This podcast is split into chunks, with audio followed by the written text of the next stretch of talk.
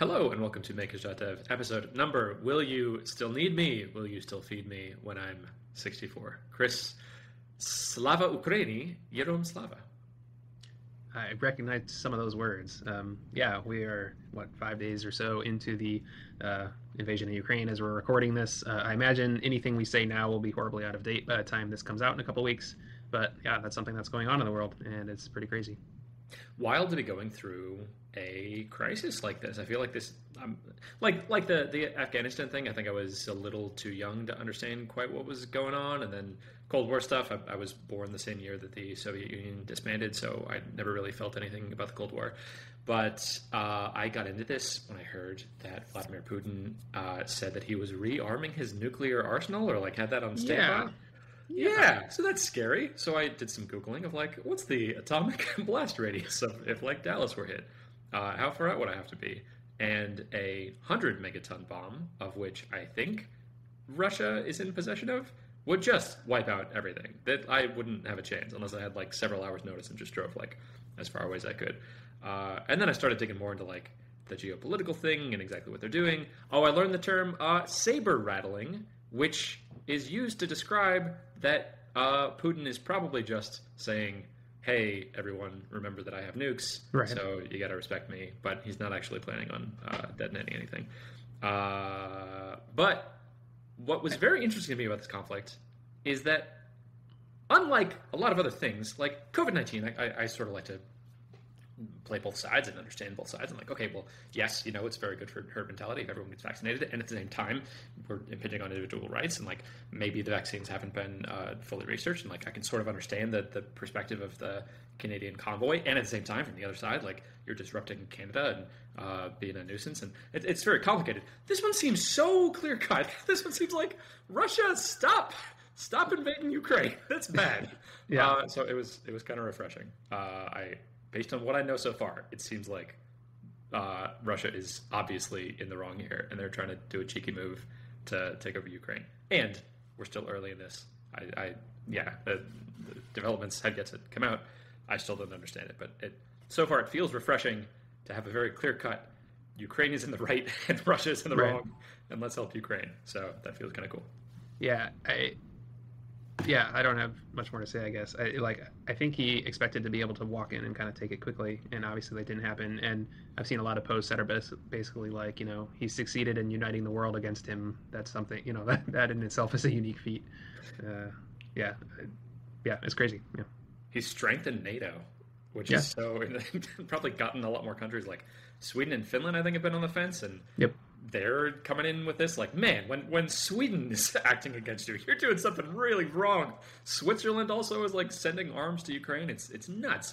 Uh, and then the, the sanctions are just unilateral. It's the entire world is like, no more trading with us, and any money you have with us, you you can't get anymore. It's uh, it's, you know, they've been they've been banished from from modernity.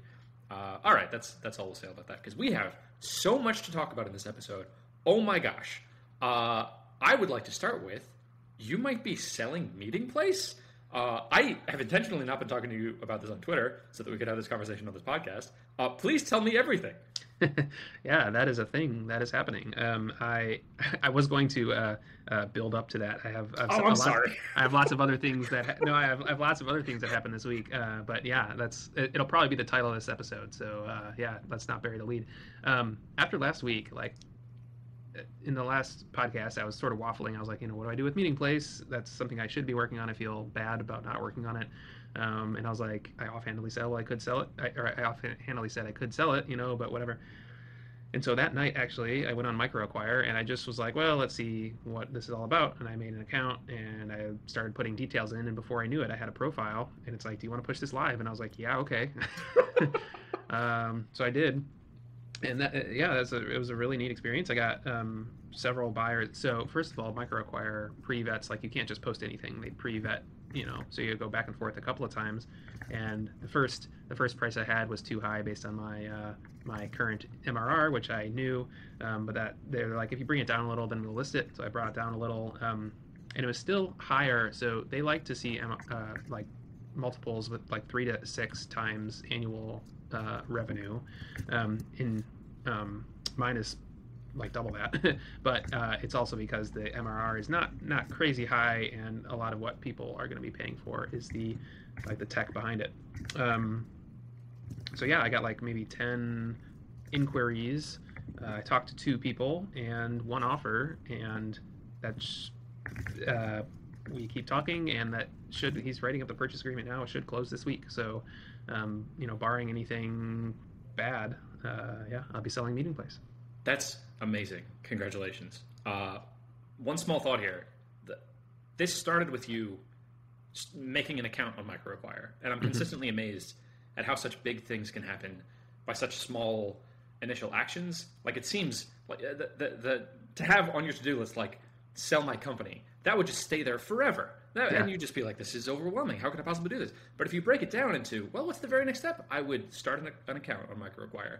And then what do I do after that? Well, you know, I would fill in the details for uh, Meeting Place. And what would I do after that? Well, I would like, you know, put put an initial price. Uh, and it's just those little tiny steps when they stack up. My gosh, you're selling your company now. And like after not that many steps, I'm, I'm reminded of uh, when I got my wisdom teeth taken out uh, about a year ago. It, it started a very similar way. It felt like this huge daunting thing that was just like, man, should I even get my wisdom teeth out? What do I even do? And I started by just, you know, okay, let me schedule an appointment with uh, a, an oral surgeon, and we'll go from there. And just by, by starting that, that was the ball that got rolling to now I have four fewer teeth than I had before. So uh, this this feels like another example of that. I would love to, if you're com- comfortable, uh, dig into uh, a little bit more of the numbers. Can can you talk about what the uh, full price is? Uh, it's not done yet, so okay. We may have to save some of that information for uh, a later date. Um, okay, I can talk. I can talk. Yeah, yeah, yeah. Um, I'll say it's not, you know, it's not a huge amount, uh, but it's enough to be interesting um, to me. It, if I were to have just consulted for all the hours that I put in a Meeting Place, uh, I would have undoubtedly made more money by consulting. um, but that's fine. Th- like this, it's a really neat experience, and it really, uh, like, it gives me a whole new perspective too. Because some SaaSes, like, I have, not, like, I'm worried about, like, if I actually grow this and two years later I hate it, then mm. now I hate my life, you know. But now I'm just like, well, I can just sell it. Yeah, yeah. And like that's something I've been learning viscerally. Like, I mean, obviously this isn't, you know, a million dollar sale or something, so that's why it's taken two weeks instead of, you know, six months. Yeah. But um, uh, yeah, still, it's pretty easy to sell stuff. It turns out. Yeah. What a fantastic lesson! Like, uh, how much more valuable is this than? Uh, I don't know, if you had an M B A, like uh, th- this is this is actual practical, like you have built a company and you've sold it, and it's it's at a much smaller scale. But now, yeah, you, you now know in the back of your head, it's not this huge, scary, like, ah, I could sell my company, but that's just a, a mountain of complexity, and I don't know what that would, that would entail. You can picture now, and for all of the rest of your career in the future, if you have a thing, you'll be able to sort of calculate like, oh, well, you know, based on the numbers how they are now, if I did get that six times multiple, it would be about this much, and it would take about this much work. Oh, but, you know, it, it would be a little bit of a pain because I'd have to take, you know, this Heroku account and, and switch it over. But I've already done that, and now that I've done that once, I, I can do things to make that easier in the future. Um, yeah, you, you've you've learned so much about that process now. It's it's no longer scary to be selling your company. Uh, how fun. It, it makes me want to do this with a smaller project just to walk through what it's like, so it's not scary to me anymore, because that's that's how it's been for me uh historically. What what advice would you give yourself of like a week or two ago? Uh well, more directly, what advice would you give to me? yeah, yeah. I, for, for me right now, the idea of selling a company is just uh this huge tangle of weeds. Um feels very scary. uh I've seen talks by Patrick McKinsey where he's saying it was such a pain to sell a bingo card creator, and he had to go and do due diligence and get like a bunch of receipts, and uh, it was a whole thing. But what is your experience in this been so far?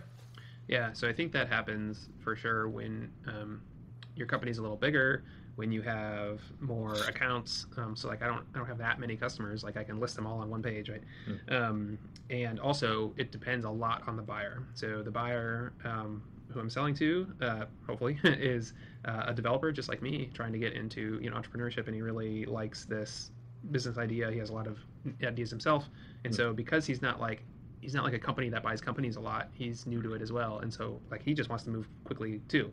And so if you find the right buyer who just wants to move quickly too, like you can, like we are both basically acting in good faith. You know, we've had multiple meetings now, and we both like uh, we're not in. d don't nearly have the same level of involvement as something else. So if you were to try to sell a small project, then that's probably your, going to be your experience too. I think you'll probably find buyers for small projects that will just pay, you know, upfront in cash, not very many questions asked. If you're trying to sell, sell File Inbox, that's when I think you probably go through a couple, probably months of due diligence, I imagine, um, with lawyer with lawyers and stuff. Um, but at the same time, it's all. Like, don't think about it like a giant thing you have to do, you know, like, uh, yeah. like you said, like once you get the ball rolling, like the steps are really laid out, especially MicroAcquire has been really nice.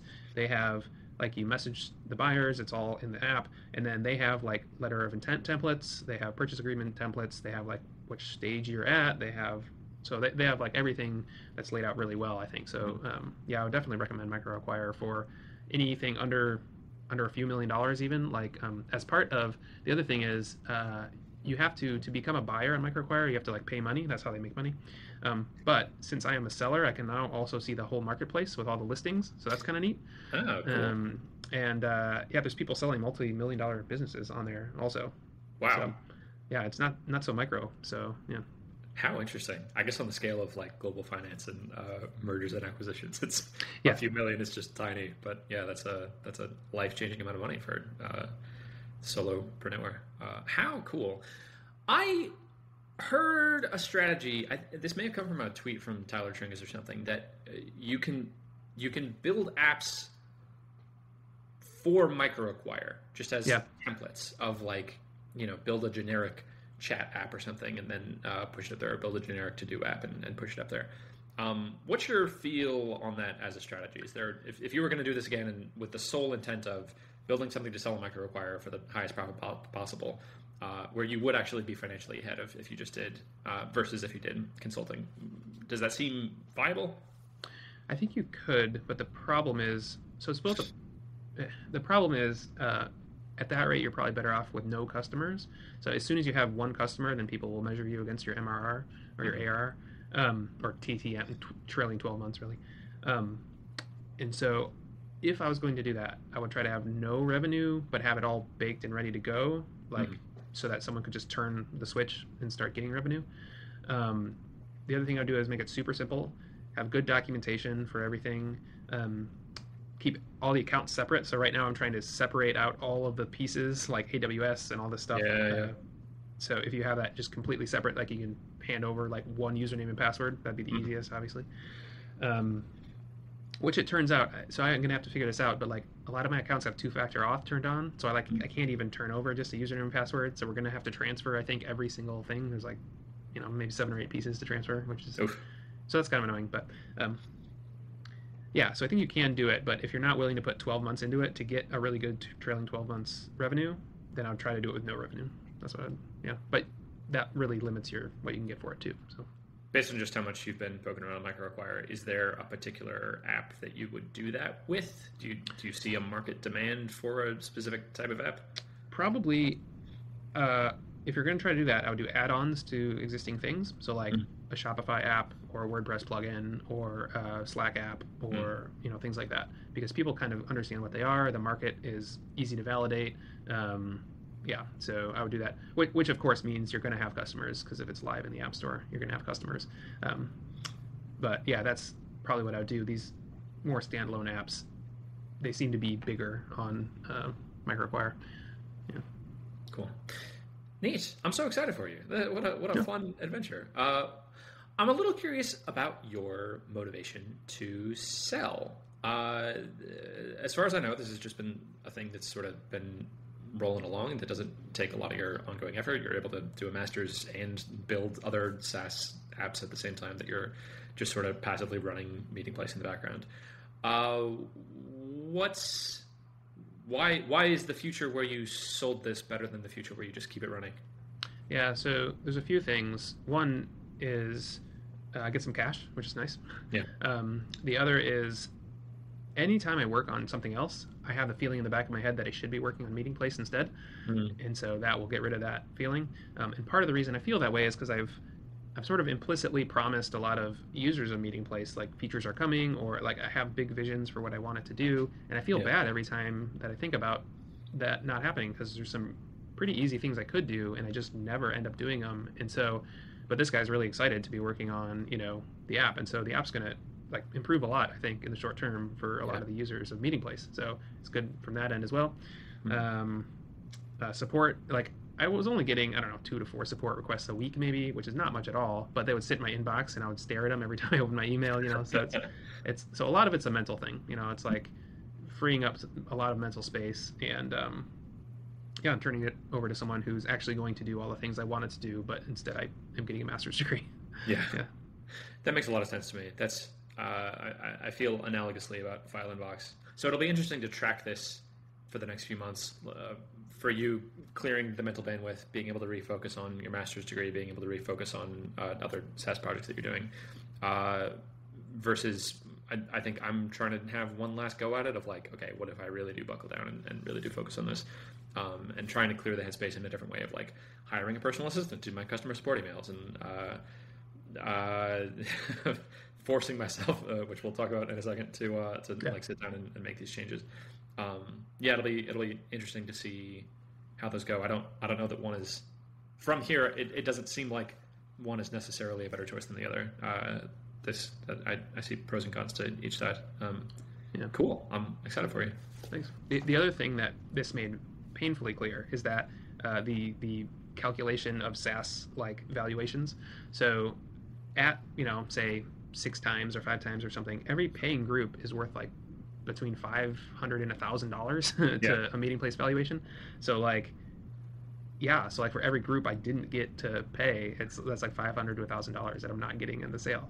And yeah. so it's like uh, when you do the math, I should have spent, you know, four hundred dollars per group in ads or something yeah. to get to get more groups uh, before I sold it. Um, I just, I, and so I started doing that math and I was like, oh, maybe I shouldn't sell it. Maybe I should do some yeah, of these. Yeah. But then I, I, for all the reasons we just talked about, the mental energy and everything, like it's better, it's better if this guy just takes it, I think. So, um, yeah. So for File Inbox, that's what I would do is I would, I would do all the things that you would tell an acquirer to do right away. Um, yeah. And just see if they move the needle yeah. before selling it. Yeah. Makes so much sense. And I think I've been hamstrung by doing that because of technical debt, because of the way I built it, and just and and, and also so two things I think have been holding me back. The first is customer support emails. So in the back of my head, when I'm simulating like, ah, wouldn't it be great if I had ten times more customers paying me ten times more money?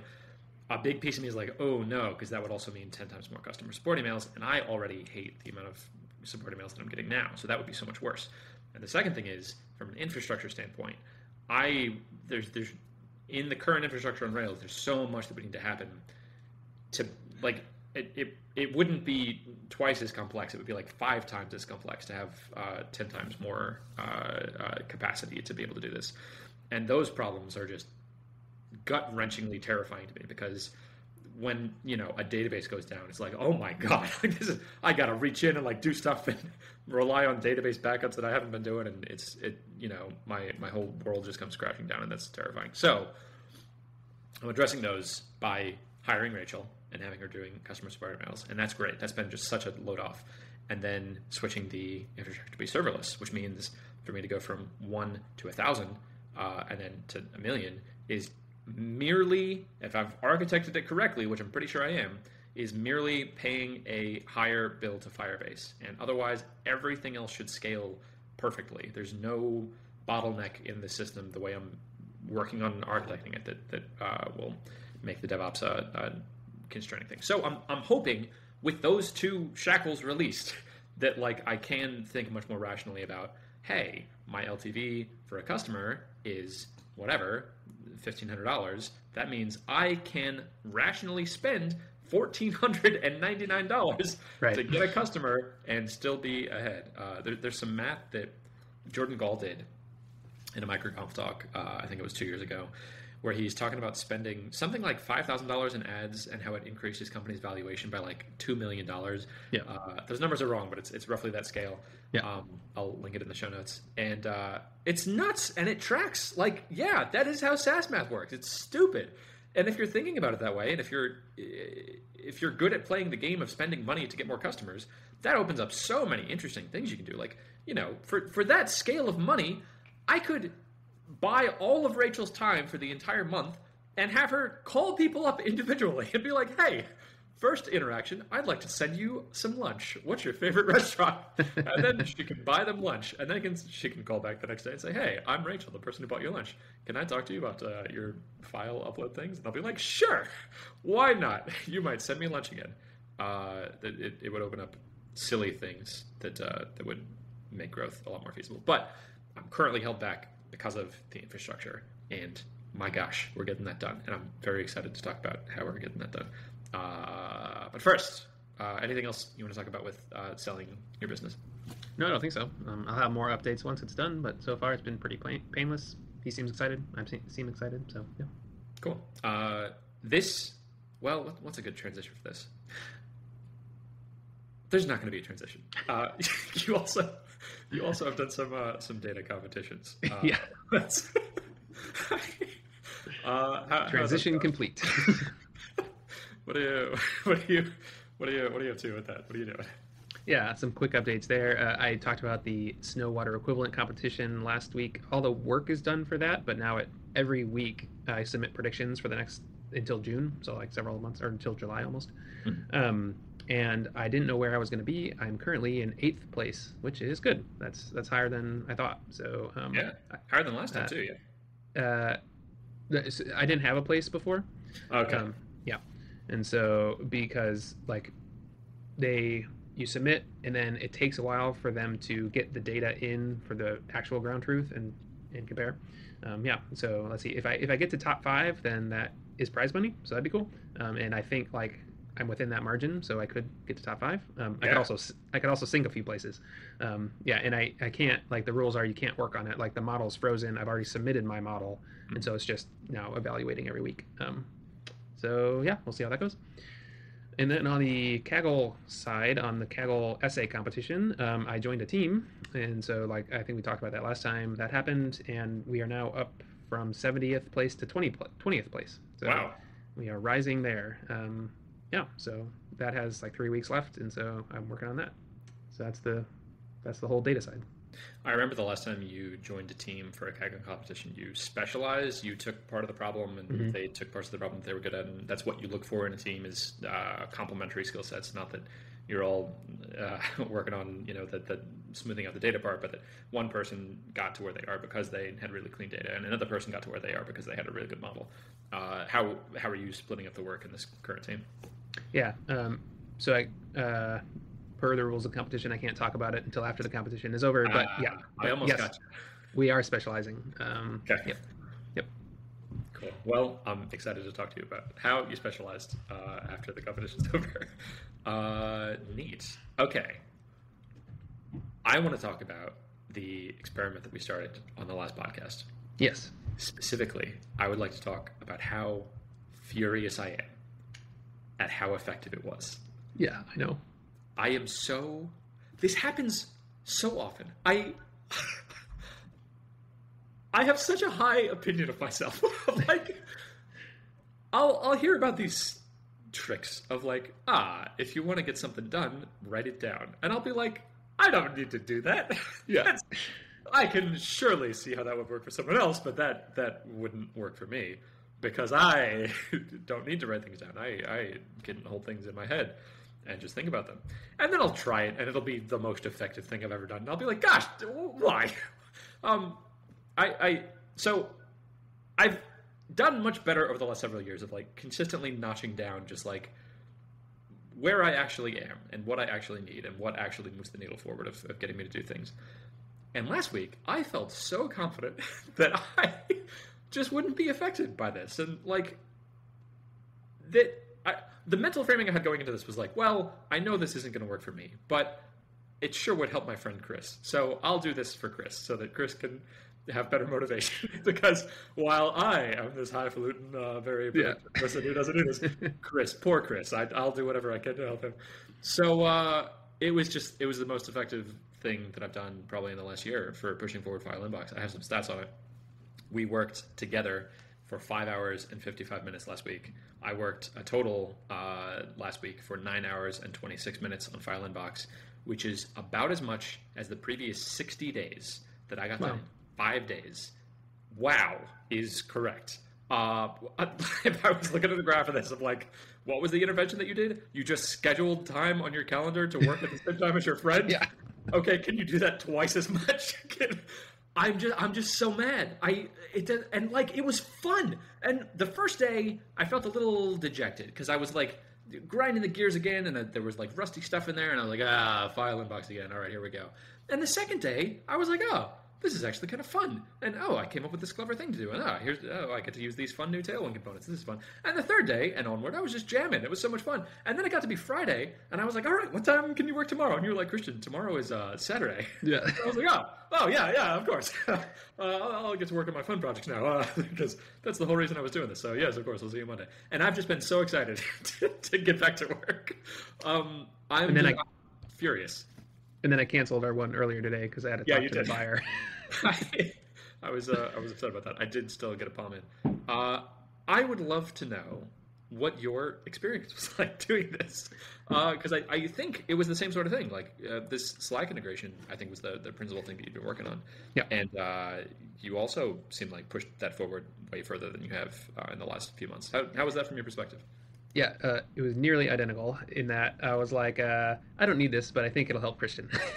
and uh, uh, and we did it. And it, same thing. First day, I like felt all the crusty, you know, gunk on the gears sort of coming off. And it's it's the kind of thing where if I was doing it myself, I wouldn't have like I would have been just like, oh, this is hard, and went went to Twitter, right? Yeah. And uh, but I pushed through it because we were working on it. And uh, yeah, and yeah, all we did is we set up a time and we turned on Zoom and had, you know, we muted our mics and just worked for like what, two hours at a time or something. Yeah. Um, well, I mean, broken up. And uh, yeah, it was super effective. And so by the end of it, yeah, I, I had to relearn how the Slack A P I worked. Like I had to relearn how like the Rails app was structured because I hadn't touched it in six months and I had it. Yeah. yeah. So uh, yeah, exact same, exact same experience. I'm so proud of us. And it, it was much easier for me to be proud of you than it was to be proud of myself. So I took that pride and then put it back on myself and like, oh, no, yeah. you're doing the same thing. Like, good job. Um, something that I noticed in both of us is I, I think we each drastically underestimated the time that these tasks would take. When yeah. I was talking to you about what the Slack integration would take, uh, I think we outlined it a couple episodes ago and you were like, well, you know, I would need to do these four things and this one's optional and ah, that would take like a day or two. And in actually doing it, you know, we're working for four Pomodoros, about two hours every day. And seems like there's still a lot of work ahead to get this on the Slack App Store. Uh, for me, I think I think the very first Pom we did on the very first day, I was like, well, for this very first Pom, I think I could get uh, all the page crud working. So I can create, read, edit, delete, uh, and an upload page. And I am still working on that. Yeah. um, And after the first P O M, I think the only thing I did was like, well, I had to smooth out the authentication system because it, uh, you know, it, it didn't work in these edge cases. And uh, yeah, it's, I, I was just wildly optimistic. So I, the mistake that I think I was making was wildly overestimating the amount of my, my own ability to motivate myself and to do work, and wildly underestimating the amount of time that the work would take. And I think by doing it this way, this just forces me to move forward and be reasonable and like not overwork myself. It, it felt so effective on so many different levels. Uh, so I would love to do this again next week and hopefully for the rest of our lives. Yeah, uh, it was super effective for me as well. Um, I'm also mad at how good it was, but uh, but that's good. We found something that actually worked. So uh, yeah, it, it also, it got me excited about working on SaaS again. Um, I yeah. think one of the things about, um, this is kind of stepping back to your other point, which is uh, underestimating the time. Like when I get into Flow, I can work for, you know, like eight hours um, basically in Flow, and that feels like twenty minutes. And so yeah. I'm like, uh, what I, when I was saying it would take one or two days, I meant one or two days of being in Flow for eight hours. And, you know, maybe that would have gotten done. Uh, yeah. What we ended up working last week was you know, five hours, like you said. So that's not even one full day of full Flow. And so, um, yeah, it's just really time. Time is weird. Time is weird. Yeah, I'm reminded um, of Jesse Anderson's thing on A D H D that like that's a that's a uh, trait of uh, A D H D is that you you lose track of time and are just in flow. And I love those moments, and I, I can capture them sometimes. But I think the downside of that in the long term is it's unsustainable. Like yeah. when I have one of those days where I'm just working ten hours straight, the next day I feel just like wrecked. Sometimes I can I can stretch it for, for two or three days if it's like I'm really jamming on the project. I think I did that with uh, the the recoding of Jordan Peterson's app. But that doesn't work for me. And then, you know, I get to day four and I'm like, I just have to do anything else. And then the next day I'm like, well, I took a day off yesterday, but I worked so hard those first four days, so I can take another day off. And then a month later, I haven't pushed it forward yeah. at all. So I would much rather be going at this pace, because at the end of the Four Palms, I'm I'm like excited to keep working, and it, it sort of takes effort to pull me away from it. And then I start the next day like, oh boy, here we go. I get I get to do the thing that I wanted to do yesterday. Um, I, I think that's a really important piece of it for me, is like, It's not just it's not just that this method is overcoming the starting inertia. It's that I stop before I get sick of it. And so then I'm excited to do it again. So the inertia for the next day is even lower. Uh, this feels like a method to like optimize for making it as easy as possible to get started. Uh, I think that's part of why this is really effective. Yeah, that's a neat point. Uh, I hadn't really thought about it that way. But yeah, um, yeah, I felt similar. Yeah. I have to say, because of my disease of just wanting to make apps, I had an idea while we were doing this of, wouldn't it be great if there was an app where here's here's the here's the idea. You log on, uh, it's like, you know, work in palms with friends dot app or something, and uh, your video starts live streaming to this thing, and you see a grid of all people working, and you have just a global schedule of like, you start working at the hour and at thirty minutes past the hour, and you have a mandatory five minute break. And at the end of working, it, it pops up a prompt that's like, hey, record a short video of what you worked on. And then you say just like, you know, you get thirty seconds to say what you worked on. And then uh, you have a five-minute break. So thirty seconds of those were spent recording your thing. And then if you want to, you can watch some updates from other people. Or if you have like a little, if you want to do a smaller group of friends, if you have like ten people working, you can you could watch all of those uh, for your break. Or you could go and like go to the bathroom or whatever. And then you also have a log of all of your updates. So at the end of the day, at the end of the week, you can go back and see, Uh, what would it be? Four palms a day for five days times thirty seconds divided by sixty seconds. You have a ten-minute video of all of your updates from the whole week. So you get to you get to recap all your all your week's work in ten minutes. Uh, what's your hot take on that idea? I'm kidding. That's a distraction, and I yeah. can work on that if I want to, but only after my four palms. Yeah. Um, so the first thing is, services like that sort of exist, not quite how you're describing it, but um, like I got the idea because there is a service that you can actually pay, and then you log on at a certain time, and there's like twenty people all co-working at the same time. Interesting. Um, so those, those do exist. Um, and then the other thing I was going to say is that is a little bit kind of like what async dot dev was uh, potentially going to be when I was thinking about that. Um, the idea was, except it was for a whole day, and it was for like a private feed in a company so that you could like share like actually, you know, company information and stuff like that. Yeah, yeah. But it was like, what are you working on? And then, yeah, a quick either screencast or just video or text about what you did. Um, and then, yeah, the idea is for your whole team at the end of the week, you know, you have, you know, every day you have sixty second videos about, you know, what that person did and, and stuff like that. So I think it'd be, so I think that's, I still think it's a good idea. Um, mm. But uh, yeah, it's a distraction. I might play around with that this week uh, after my four palms. It, oh, man. So I framed this last week as I really want to be working on this flashcard app, uh, but the rule is I have to do four palms before I work on the flashcard app or before I do any other work. And I don't think I worked at all on the flashcard app. I thought about it a little bit, and I had the whole weekend to do this, and I, I just ended up doing other things. Uh, I cleaned out my whole office and bedroom and uh, like reorganized stuff and bought a bunch of uh, containers to, to do that in. So like stuff got done, but it wasn't the flashcard app, and I'm sort of confused why that is. Because I was that was the thing that I started the week. Like, here we go. This is okay. I'll, I'll begrudgingly do the file inbox stuff. I, like, am I so easily tricked that just if I just if I just focus on a thing, then that's the thing that I get more excited about? Because um, right now, it's just all the thoughts going through my head are all about file inbox stuff and serverless stuff, and I'm so excited to end this podcast so we can start doing our problems. um, I, I I I am I'm excited to keep learning more about myself and what the actual things are that I can do that.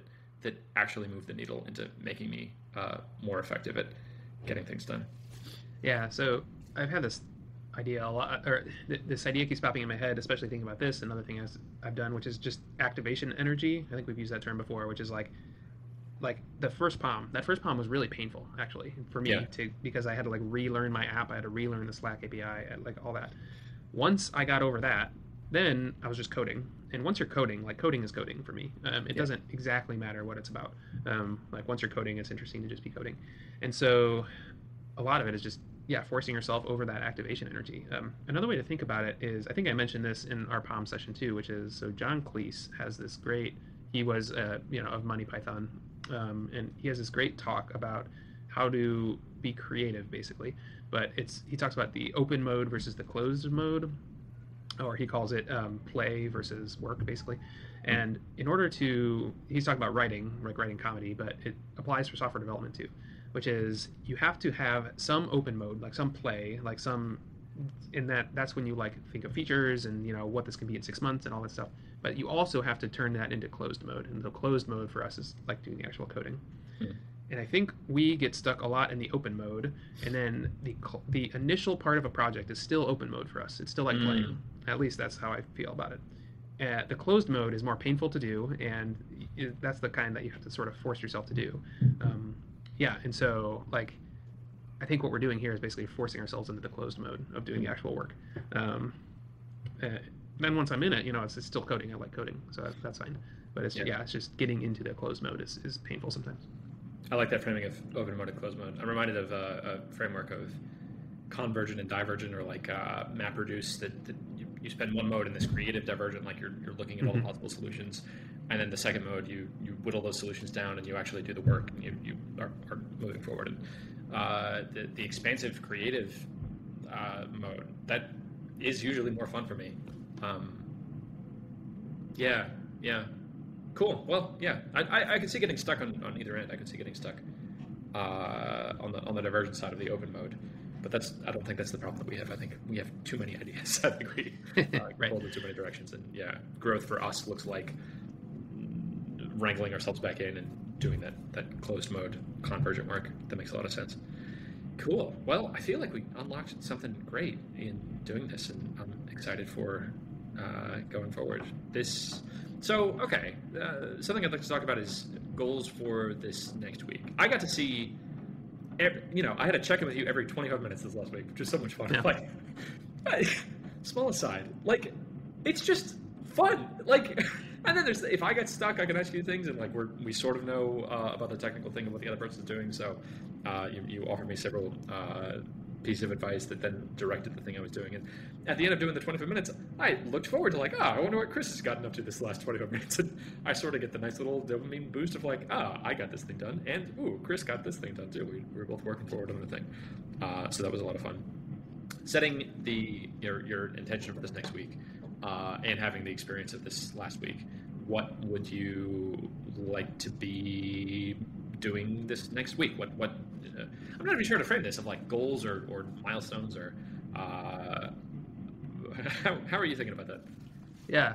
Um, so it, the, one of the other reasons I like this is because I have like, what, three or four different things going on right now. And so, uh, one goal is I'm going to continue working on Acorn Chat, which is that Slack app, um, during our, during our bombs. So we continue those, and that will just continue to keep being pushed forward. Um, and then the other things I have going on are, I have a, my first test in machine learning this week. Um, and so I will do that because there's a deadline and I'm going to get a grade, mm-hmm. right? So I don't have to force myself to do that. I will do that. Um, the other thing that's happening is, so yeah, there's Meeting Place acquiring things, right? Like, so I have to fill out some documents, and I have to like figure out how to transfer assets and all that stuff. I will do that because this guy's going to pay me. And so I'll do that.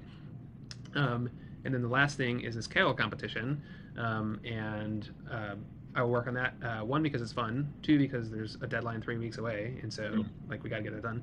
And also now I'm on a team, and so I have a team to like. It it's sort of similar, except it's all asynchronous. It's all on, we're doing it on Slack, and so we're like, you know, this is what I'm going to work on for the next day or two, and then you know we can all sort of come together and say this is what I did work on, and so it's kind of a similar feeling. It's just spaced out. Um, Yeah, so like I feel like for every major thing that I have to do this week, I have a good forcing function to get me to do it. Um, so yeah, I feel good about those things. Beautiful. What a great accumulation of these lessons that I feel like we've learned over the period of doing this podcast of like, you know that you're more motivated when there's a competition. You know that you're more motivated when uh, uh, there's there's a deadline for a thing. You know that you're more motivated when there's like a specific task of if you if you do these things, you get this amount of money. Uh, we found out this last week that we're both very motivated by just scheduling time on the calendar to, to do a thing. Like, uh, and then all of these things coming together, like, my gosh, you're you're setting yourself up for just a beautiful week of getting so much done. Uh, and these, I'm consistently interested in how, when things happen, they tend to all happen all at once. Mm, and that, yeah. that seems like that's the week that you're about to have. You're like, there's four different pretty big things that are happening that are all happening at around the same time, that uh, at least for me, when, when I'm in less of a mode of getting things done, like any one of those things would just feel like, oh man, all right, this this one thing is going to take up all my time. But because you have these systems and you have these machines, and like, it, it's just, it, all of those things are going to happen effectively effortlessly. You're, you're just going to flow from one thing to the next. It's all going to be happening at the same time. You know, you're you're going to end up getting your grade back for the test at the same time that you're getting the check for selling your app, at the same time that you're launching the app in the Slack app store. Uh, it's it's beautiful. It's uh it's cool to see you uh, working this effectively. Yeah, yeah, it feels really good. Um, and you're right, I would be otherwise overwhelmed, but I feel like I have sort of systems now for each of these things. Uh, I think it's going to go okay. Yeah. Cool. I feel effective and uh, successful. This feels good. I would similarly like to keep directing my palms towards File Inbox work. That's going so well. I I almost want to just keep it at that. Uh, if if the only thing I do this week is like lock in that system, that would be very successful. Uh, potential stretch goals I'm thinking about are, I could set a goal for myself for doing this flashcard app, but I feel like that's going to happen anyway. Like, I've I've still been chewing on it in the back of my mind and watching YouTube videos about the Anki algorithm, and I feel like that's probably just going to happen. Um, a way that I would like to be better right now is I'm kind of slacking on administrative stuff. There's some like personal emails that I'd like to be doing that. I even have a system where like I can I can get things done that Rachel can take care of just by forwarding the email to her, and I, I just haven't gone through it yet. Um, so I think a reasonable goal would be, if I also spent one Pomodoro a day, in addition to the foreign file inbox, if I spent one Pomodoro on, on administrative stuff. Uh, that feels tractable. Uh, yeah, I, I something I've noticed though is there, there were a few days we had where we weren't able to perfectly align the four palms, and so uh, we would schedule something like, okay, well, you know, we'll do the first two or three together, and then just at some other point in the day, uh, you, you do your your last one or two. And the first day that that happened, you were like, all right, gotta go, and I was like, all right, uh, you know, I'll, I'll get mine done in the next hour. And I was like, well, I have to, I have to, I, I just need to go do this one thing first. And then yeah. I went to do it again. And I was like, well, now that I'm here, I might as well like put laundry in, because, you know, I'm already up. And two hours later, I was like, where did, where have I gone? What am I doing? And I had to drag myself back and, and uh, get it done again. And uh, then, you know, something else happened immediately afterwards. And I cut myself so much more slack if I'm not, if I don't have in the back of my mind, like, okay, Chris is waiting for me. I told him I'd be back in three minutes and it's been two minutes and forty-five seconds. So like, I got to go straight back there right now. So I think in that framing, I think I'm fearful of is if I just set my intention to do one extra Pomodoro for administrative stuff, it would sort of go that route that I'd just be like, well, it, it's that's a thing I'd like to do at some point, but I've got this break to do. So I think if I do that, I would either, if you'd be open to it, uh, want to bump up our number of palms to five a day, or I would need to be really uh, uh, Machiavellian of like, okay, I have to do this palm immediately after finishing with Chris, and I need to do it on the same schedule uh, as I was doing before, or, you know, immediately before would also work. What are your thoughts on that? Yeah, um, we could probably bump up to five. I think that's, I mean, that's still only two and a half hours a day, which is yeah. very reasonable to work. Although yeah. I did notice after after four, after four straight palms, I was a little drained. Um, so there's that to think about. But the other thing I was going to suggest is, since you are excited about File Inbox again, and yeah. you will probably work on that now anyway, you should probably do your administrative palms like first. Like, well, uh, you know, I sure like should. The first of four is administrative, and then tell yourself you get an extra, you know, File Inbox palm after, yeah, after we're done. Um, that's what I suggest. Oh, I hate that, which I think means that's absolutely the right thing to do. Yeah, I know. Oh, Chris, I don't know that I'm ready for that. Oh, I need one more week. I need one more week of doing it like this. All right. Okay. Okay, we'll talk about it next week. All right. Okay. I just I just want to make it. I want to make sure this sticks. I don't want to. I don't want to push too hard. This, the, I, feel, the, I feel so lame. The other thing. The other thing we could do is, even if I we could try five, and if five doesn't work, if I'm just too drained, then um, I could start you on your next one, and then just leave the Zoom yeah, call. Yeah, yeah. And then you'll be working on it. Yeah. Okay. That that feels more manageable. I feel like I could do that. All right. Okay. Let's. Yeah. That's that feels safer. I agree with you. I think that's the right thing to do to start it. But man, because that's that's the same rationale of like why the File Inbox stuff has gotten working uh, because you know that that was. Because I'm doing that before any other work, that's how it got done every single day. Oh, yeah, man. But it's okay. That's I'm I'm working with who I am. I'm working with the amount of work I'm able to do. And even though I am sometimes disappointed, like in this moment, with where I actually am versus where I think I should be, uh, this is the most effective way to, to push forward. So yeah, that's what we're going to do. All right, cool. As an aside, by the way, I have felt this way at jobs or consulting, you know, things before. Like I do two hours of work at a job, like two hours of intense work, and then I just feel like super drained and do nothing yeah. the rest of the day. And I feel super bad doing that because I'm at a job, right? And uh, but we can talk about this openly because we're our own bosses, so yeah. you know, who cares? Um, yeah, so it's just it's another benefit I think of working for yourself is that you can actually try to address these things honestly. You know? Yeah, yeah, because yeah, if I if I was doing this at a job. And I was contracted to be working for eight hours a day. Working for eight hours in a day is really hard. If you're actually working, that's so much time.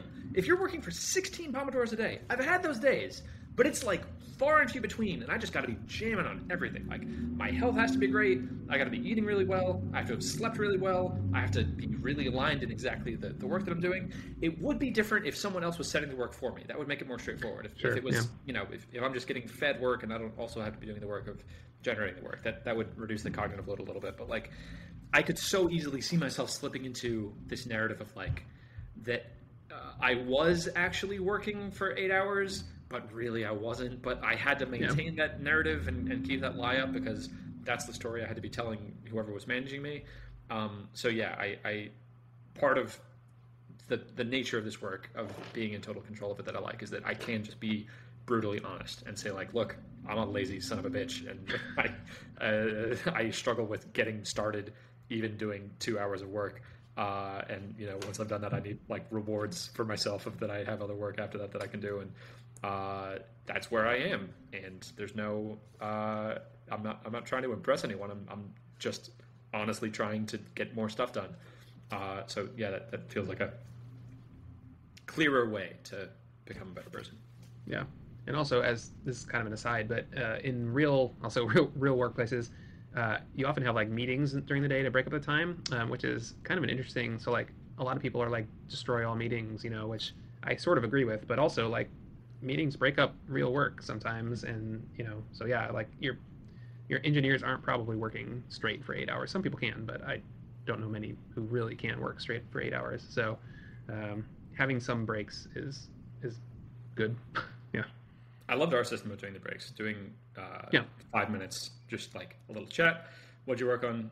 Here's what I worked on. All right, let's go. Uh, come back in three minutes. Like that, that worked really well for me. That's a that's a nice little breaking point that gets me back on track. That that helps me step out for a second and get a big, bigger perspective of, you know, I've been I've been lost in the weeds of picking a specific rich text editor, but now that I have to just tell Chris about it, I'm I'm stepping back and realizing like, oh, actually, I could just pick one and, and uh, it yep. doesn't really matter. Um, yeah, that feels really good. Cool. Um, I don't have anything else to say about that. I, I uh, this is totally unrelated. Sorry for the audio quality. Uh, my microphone is being stupid again. I bought a brand new microphone, a U S B microphone, and it is not working. Um, so something on my computer, I think, is messed up. No idea what it is. The specific problem we've been having is that Chris's audio doubles. Like, as he's talking, about every five seconds, it'll repeat the last half a second of audio. And I but have only no on idea U S B mics. Only on U S B mics, not the built-in mic. Yeah. Could that be like an audio drive? It's it's a it's a mystery. If, if you're a listener of this podcast and you know why that might be happening, we, we would love to know, because this has been a frustrating issue. Uh, yeah. I have one more thing I just want to mention, which is that uh, as part of, sort of in the, in the same vein as like taking steps forward on big projects like selling your company, I went to go see an allergist, and that's something that I've been wanting to do for like the last fifteen years, because I have suffered debilitating allergies for, from cats and uh, Timothy grass pollen and other things, and uh, it, it, I think became part of my narrative of just like, well, this is just part of who I am, and it sucks. And I went to go see an allergist, and he was like, oh, you should start by uh, doing a nasal rinse twice a day hmm. and taking Flonase twice a day. And I was like, wait, Flonase is a steroid? I thought you're not supposed to take that chronically because that can be bad for you. And he was like, that is a thing that happens with steroids, but not with fluticasone, the local steroid that's the active ingredient in Flonase, because it's just local, right to the spot where it's delivered. It's one of the safest drugs there is. Do it. And I was like, well, okay, I guess I'll try it.